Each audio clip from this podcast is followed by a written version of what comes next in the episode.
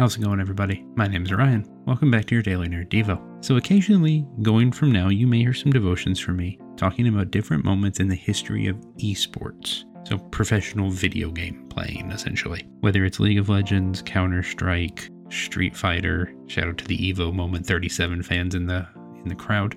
We're going to talk about some different moments. I want to take you back this time to 2018 it is the semifinals of the European League Championship Series summer playoffs for League of Legends, and it's game three between Fnatic and Misfit. Fnatic's mid laner, Caps, a well regarded and beloved player, makes the interesting call to have his teammate lock in the character Vayne for him. Vayne is not a character that sees a lot of play in the mid lane, and maybe not even a lot of play at all at that time, I'm not really sure but Caps is confident. You can hear it in their comms in the picking section of the game where they pick their characters. He is confident in this pick, and his teammates are willing to give him the opportunity to make it work. Well, this game between Fnatic and Misfits goes on for a total of 31 minutes, and for the vast majority of it, Fnatic get walked all over by Misfits. Cap's pick isn't working. He's losing mid lane. Fnatic is losing fights in general. They're dropping left and right, and Misfits is making a pretty good run of things. For 28 minutes, Misfits control this game. And then there's a moment, a moment where Misfits takes a,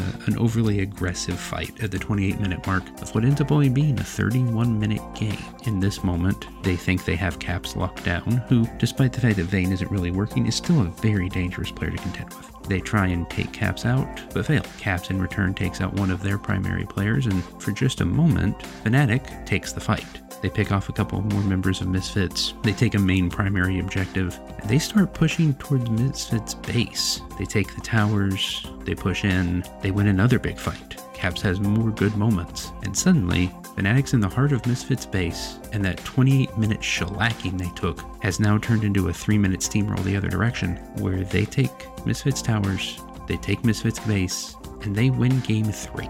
Caps pick of Vayne that makes so much sense to him that his teammates are convinced to go along with it. And then for the next 28 minutes, it's just a mixture of confusion and disappointment at how poorly it's going. Works out. I'm going to try and draw a parallel here and just go with me on this because it's going to be an aggressive one. Between Genesis 37 and Genesis 50 in the Old Testament, throughout that part of the Old Testament, you are told the story Joseph. Joseph, who many of you know as Joseph in the amazing Technicolor Dreamcoat or through any of the different stories that Joseph's a part of. A young man who is one of the last children of his father and receives dreams and visions from God even as a young one, to the point that his brothers hate him. Long story short, they conspire. They take this young dreamer, beloved by his father, sell him into slavery, and fake his death. He goes on to work as a slave, come up in the house of Potiphar, a well liked man whose wife takes an unfortunate interest in Joseph. It goes poorly. Joseph ends up in jail. Joseph Joseph then befriends others in the jail with him, people who serve the king. He helps them, but still he's stuck in jail. And eventually, in the long run, he gets out of jail, has an opportunity to prove what he is capable of to the king, and rises to a high position. In the long run, his family shows up in need of help, and he does help them. But he goes through this process this process where he has these dreams, these visions, this plan, this interaction with God, and it all goes wrong. I'm sure for the longest time, Joseph is the only one who sees it working. I'm not even sure he does the whole time, much in the same way Cap's pick of Vayne largely does not seem to be working until the vinyl moments. Joseph's life just goes sideways over and over again. Sure, there are high moments, there's a lot of lows, there's a lot of not seeing the dream you have from God come true. Now, ultimately, we know across Joseph's story things do work out.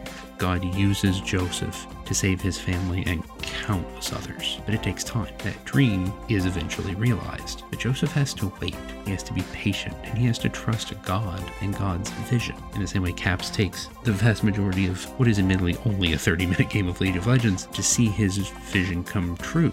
Joseph takes years and years of not seeing it happen and still trusting God anyway. It's a faith I simultaneously aspire to and struggle with deeply. But I think God gives us those stories for a reason. Sure, not everything we believe from God not everything we believe in our lives that we want to see happen or we believe is part of our future is necessarily going to or is from God. But when you're set on a vision from God and you want to see this thing happen, you want to believe what God is telling you, no matter how it's going, you hang in.